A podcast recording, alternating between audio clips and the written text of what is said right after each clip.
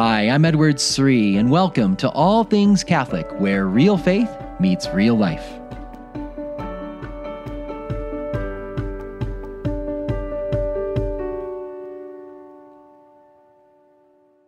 Is the Blessed Virgin Mary really that important in the day-to-day life of a Christian?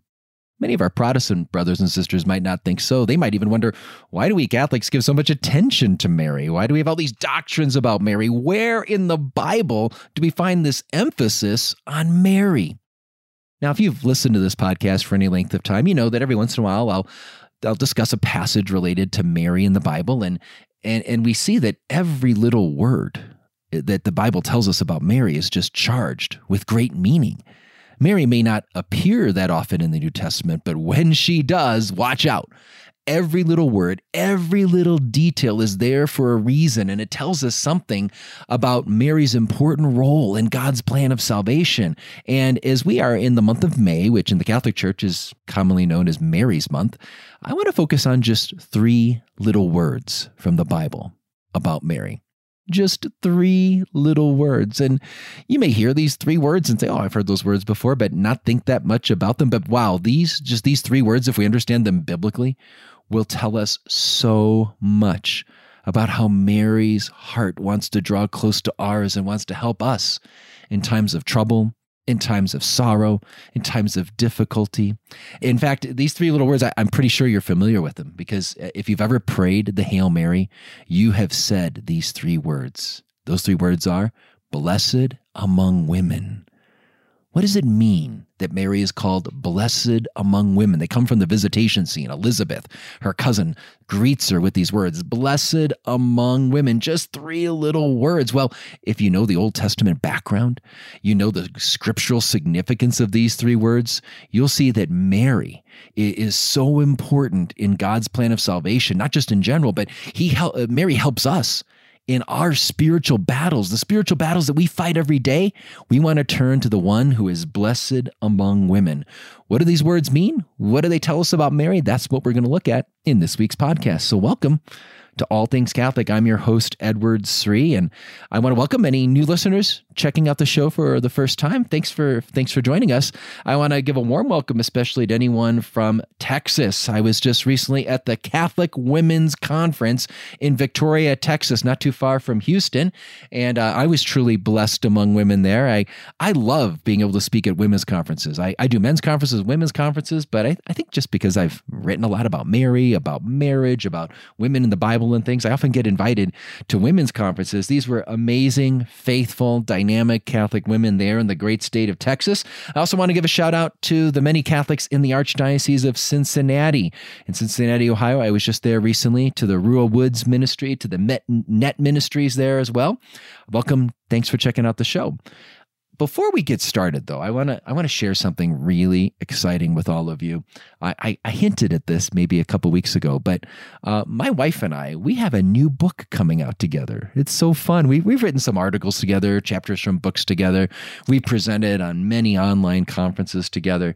But this is the first time we wrote a whole book together, and it's a book about marriage. But I want to be clear, it's not a book about like the theology of marriage. I mean, we certainly bring in theology, but this is a book about what I like to call the realities of marriage, what marriage is really like. Our target audience is everyone from those who are engaged, preparing for marriage, to young married couples, to people who've been married 5, 10, 15, 20 years. You know, marriage is oftentimes talked about as it's amazing and it makes you holy and you help your spouse get to heaven. But in reality, it's really hard. It's really demanding. And there's many low points and struggles. And a lot of people don't talk about that. And we wanted to just be really open and talk about the realities of married life. So here's the title of the book. Are you ready? The book is called The Good, the Messy, and the Beautiful, The Joys and Struggles of Real Married Life. Not the ideal of marriage that people post on their Instagram accounts and their Christmas pictures, and or the theology, the body, vision of marriage. And we believe that. We touch on that, of course. But what's not often talked about are just how We struggle. We feel overwhelmed with family life, exhausted. We can hurt each other. There's hurts that come up from our past in a marriage. Those are the real day-to-day struggles that JP2 actually talked about, and not enough people talk about these things, and how God wants to use those little struggles and frustrations and hurts and disappointments in marriage to actually deepen our love, to strengthen our union, and to sanctify us. It's so beautiful. So we actually have a video that's out that if you want to get a taste of the talk, it's all for free. You can check out. We have a talk that we gave all on the book, and it's with Ascension Press. You can go to, if you want to just get the video for free, it's ascensionpress.com/Sri marriage video. So again, you can get the video for free. You just sign up for it and they'll send you a link with the video. It's ascensionpress.com/SRI marriage video. So ascensionpress.com/Sri marriage video. And you can get the free video of the talk that Beth and I gave just a couple months ago, available there at Ascension Press. So please pray for the book. It'll come out in July. The video's available right now if you want to take a listen to the talk. By the way, I just have to tell you, and I'm not just bragging on my wife here just because she's my wife, but she really is amazing. People are used to hearing me present. And when we've been able to do these online conferences together, everyone's wondering, oh, okay, well, there's Dr. Sri and, there's the sidekick. That'll be Beth. And, I wonder what she's going to have to say. But whenever we do these online events or in-person events, she's the one that steals the show. She always says, if she were here right now, she goes, I keep him real. He's the theologian. This is the reality. And people can really, really appreciate her authenticity, her vulnerability, or just her realness. And that's what you'll pick up in that marriage video that's there at Ascension Press. Well, let's go back to these words, blessed among women. These words come from the scene known as the Visitation, when Mary goes to visit her kinswoman Elizabeth. You read about this in Luke chapter 1, starting in verse 39. And the scene begins with Mary going in haste to the hill country of Judea. She knows Elizabeth's pregnant, and she wants to go help her kinswoman. And in Luke chapter 1, verse 40, it says that Mary entered the house of Zechariah and Elizabeth, and she greeted Elizabeth. And, that's just what you would expect in first century Jewish custom. It was the custom for the younger person to greet the older one. It was a way of honoring the older person by initiating the greeting. But what's interesting is what happens next. In the very next verse, Luke chapter 1, verse 41, Elizabeth will in return greet Mary with words that are extraordinary. In other words, if you were a Jew in the first century and you heard what Elizabeth said about Mary, you would just drop everything. You'd go, whoa. Whoa, these are supreme titles of honor. These are words of praise that have not been used in centuries. And Elizabeth, who the Bible tells us is filled with the Holy Spirit at this moment, so that means she is filled with the Holy Spirit, points to how she has prophetic knowledge, prophetic insight. She knows that Mary is pregnant, and not pregnant with any ordinary child, but with the Holy Son of God, and in awe over that mystery. What does she say to Mary? She says, "Blessed are you among women. You are blessed among women." So that's where those words come from, Elizabeth's greeting. And again, we're so used to hearing those words. We say them all the time in the Hail Mary. I just want you to know that those words had not been used for centuries in Scripture. In fact, there's only two other women in the entirety of sacred Scripture. Only two other women in the Bible have ever been described as blessed among women. That's how unique these words are. So again, we say the Hail Mary all the time, but have you ever really pondered what does it mean when we say Mary's blessed among women? Did you ever ponder and realize that whenever you say the Hail Mary and you say those words, blessed among women, you're entering into Elizabeth's praise over Mary and the child in Mary's womb? What do these words mean?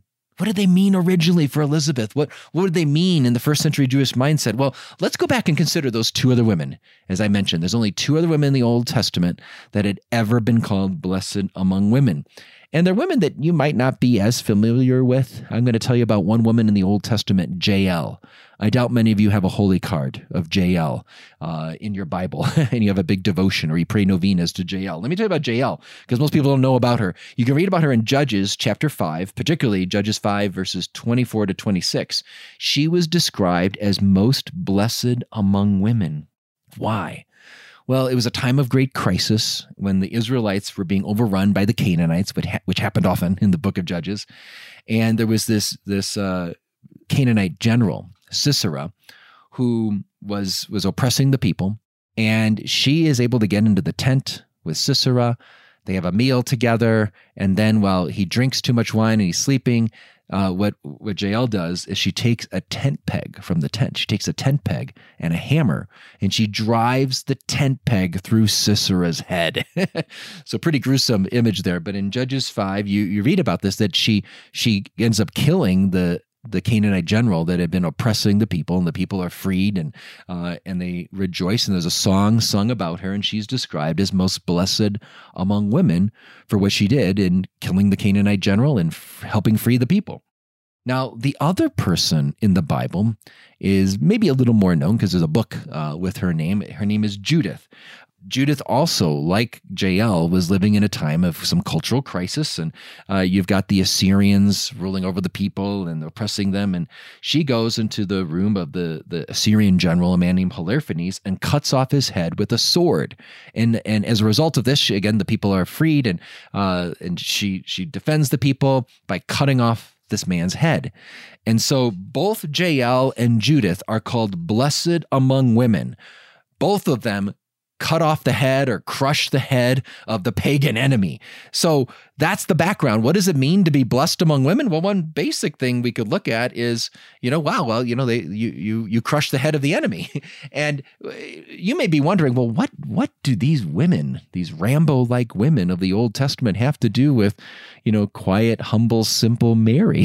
That song we sing at church sometimes, gentle mother, gentle woman, quiet light, morning star, like little gentle Mary. And here she is being connected with these Rambo-like women, these warrior women of the Old Testament that take tent pegs and drive them through the heads of the enemy and cut off their other man with a sword. Well, I think on a basic level, one thing we could see is that both of these women in the Old Testament played a crucial role in rescuing the people of God from their enemies.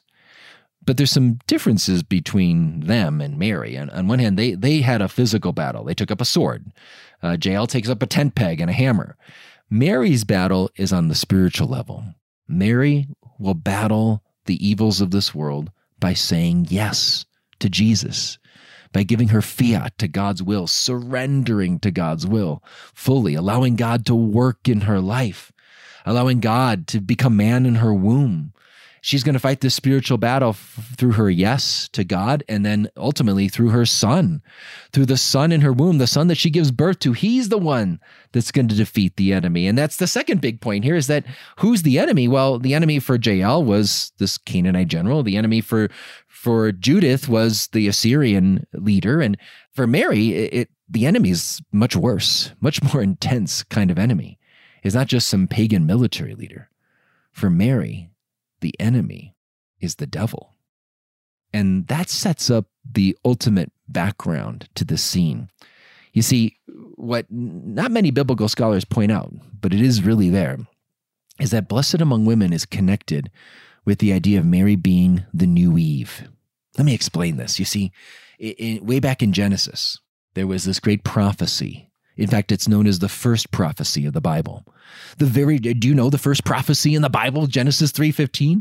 It's all about right after the fall when Adam and Eve sinned. God announces that, yes, they've sinned, but he's going to come and rescue them. And he gives the first prophecy, the first prophetic foreshadowing about the coming of the Messiah. And he says that the woman, Eve, the woman, will one day have a son, an offspring, a descendant.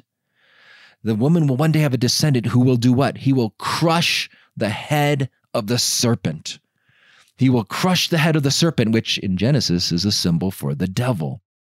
So if you've ever seen a statue of Mary, or maybe an icon of Mary, and you see underneath her foot, she's stepping on a snake, it comes from this prophecy here in Genesis 3:15. My kids love this image. Whenever I pull out a little image from our little Bible book that has this prophecy in it, and they see the foot crushing the head of the snake, my little girls would get off the couch, and then they start stomping on the ground, like, step on the snake, step on the snake. So they love this prophecy. What I want you to see is the connection between this prophecy about how the head of the serpent will be crushed, will be stepped on. How similar that is to what Jael and Judith do. You see, think of what happens many centuries later in the life of Israel, in the book of Judges and the book of Judith. We have these women who, what do? They crush the head of the enemy. They crush the head with the tent peg or with the sword. Think of those as like partial installments of the original prophecy of Genesis 3:15, that Satan is reigning and he's bringing great persecution upon the Israelite people through these pagan leaders. And so God raises up these women who will help drive off the pagan enemy and crush the head of the enemy. It's like just like a partial initial installment of the Genesis 3:15 prophecy. It's a foreshadowing of the ultimate fulfillment, which will come with the Blessed Virgin Mary. She's the one that has the true Son that fulfills the prophecy of Genesis 3:15. She's the one whose Son will crush the head of the serpent through his death and resurrection. So Mary's called blessed among women in Luke 1:41. She's called blessed among women in the visitation scene. And there's only two other women in the Old Testament given that title. What do they all have in common? They crush the head of the enemy. Jael and Judith do it through their physical weapons. Mary does it through her spiritual weapons, through her yes, her surrender of her life totally to God's plan. Ultimately, she does it through her Son, the child that she gives birth to. He's the one that will crush the head of the true enemy, the devil. Now, what does all this mean for our life today? I think a couple practical things. First of all, turn to Mary to fight your spiritual battles. Do you do that? Do you really turn to her? Like when you are facing what you know is a spiritual battle, and we've done other shows on this, I'll probably do more on spiritual warfare in the future, but think about what really goes on in spiritual warfare when you know that you're being rattled by the devil with discouragement, or the devil's tempting you to give up on something, or the devil's clouding you with great sorrow, and you feel like, I just can't go on, or the devil's trying to spur you on to do something that, you know, you probably shouldn't be doing that. You know, whenever you're fighting spiritual battles, whether it's with pride or envy or with lust, whatever it is, turn to Mary. You want, yes, turn to your angels, your guardian angel, turn to Jesus, of course, call on Jesus' name, but don't forget to turn to Mary. Why? Because Mary's blessed among women. And what is that title all about? It's all connected to the idea of crushing the head of the enemy, like Jael and Judith. And you need a spiritual powerhouse by your side when you are fighting against principalities and powers, things that you cannot see, that are much smarter, that are much more powerful than you are. You need to turn to the Blessed Virgin Mary, who, through her yes and through her prayers for us, crush the head of the serpent through the power of her Son, Jesus. So turn to Mary when you face spiritual battles. I'll say this in my own life. When I face those moments of discouragement or temptation towards sin or whatever it is, you know, that may be plaguing me, I will fall on my knees, and I literally would be in my office. It could be in my bedroom. I'll just stop right there, make the sign of the cross. I call on Jesus' name, but I always say a Hail Mary. I ask Mary for that protection. And I know she's the one that we say in the Hail Mary is blessed among women. We're calling on her to crush the head of the devil who's attacking me right now. Now, a second thing I want to highlight more positively is that I just find over time that we need to have a greater confidence in Mary. You know, whatever struggles we're facing in life, whatever troubles we may have, I just find in my own life just a greater confidence that, you know, whenever there's something going wrong, like just recently there was something, I made a big mistake and I knew it was going to like really inconvenience someone, and I felt really badly about it. And it wasn't just a tiny thing. It was a pretty big deal. It was a person who's a friend that I do business with, and I just know is really going to not be good for him. And I just felt really badly going into this when I realized what I had done. And I prayed to Mary, and I said, Mary, I feel badly. I'm going to go. I'm going to call my friend. I'm going to apologize and do what I can to set things right. But I'm just going to entrust this whole thing to you. And I said a memorare, a beautiful Marian prayer, and just said, I just entrust it to you. And then when I called, and my friend was like, oh, okay.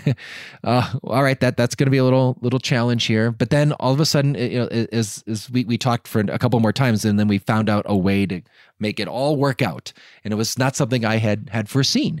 And I can't tell you how many times that happens, whether it's with a situation in my marriage or a situation with one of my kids.